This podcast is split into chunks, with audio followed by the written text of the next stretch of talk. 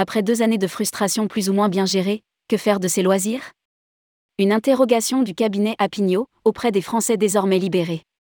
Après deux ans de restrictions et de fermeture des lieux de loisirs et divertissement, quelles activités ont le plus manqué aux Français pendant le confinement? Qu'est-ce qui les motive à se rendre dans des parcs de loisirs?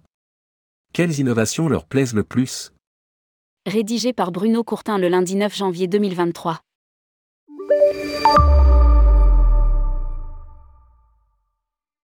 Comment les Français ont-ils géré les restrictions imposées lors des confinements?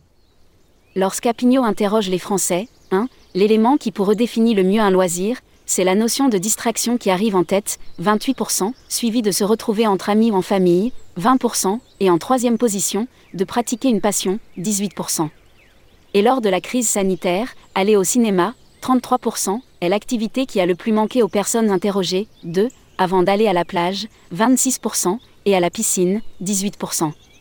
Toutefois, 43% des Français ont réussi à s'adapter en pratiquant des loisirs différents et 39% veulent désormais pratiquer des nouvelles activités de loisirs qu'ils n'ont jamais eu l'occasion de tester auparavant. Lire aussi, tourisme, des intentions de départ plus incertaines Focus sur les visiteurs des parcs de loisirs. D'une manière générale, ce qui motive le plus les Français, 3. À visiter un parc de loisirs ou d'attractions et la recherche d'amusement en famille ou entre amis, 50%, le côté fantastique et l'univers de certains parcs, 40%, mais aussi la possibilité de s'échapper de leur quotidien, 36%. Ils privilégient par ailleurs les vacances d'été, 45%, les week-ends et les ponts, 18%, ainsi que la période de Noël, 10%, pour visiter ces parcs. Lire aussi, vacances Noël, où veulent partir les Français?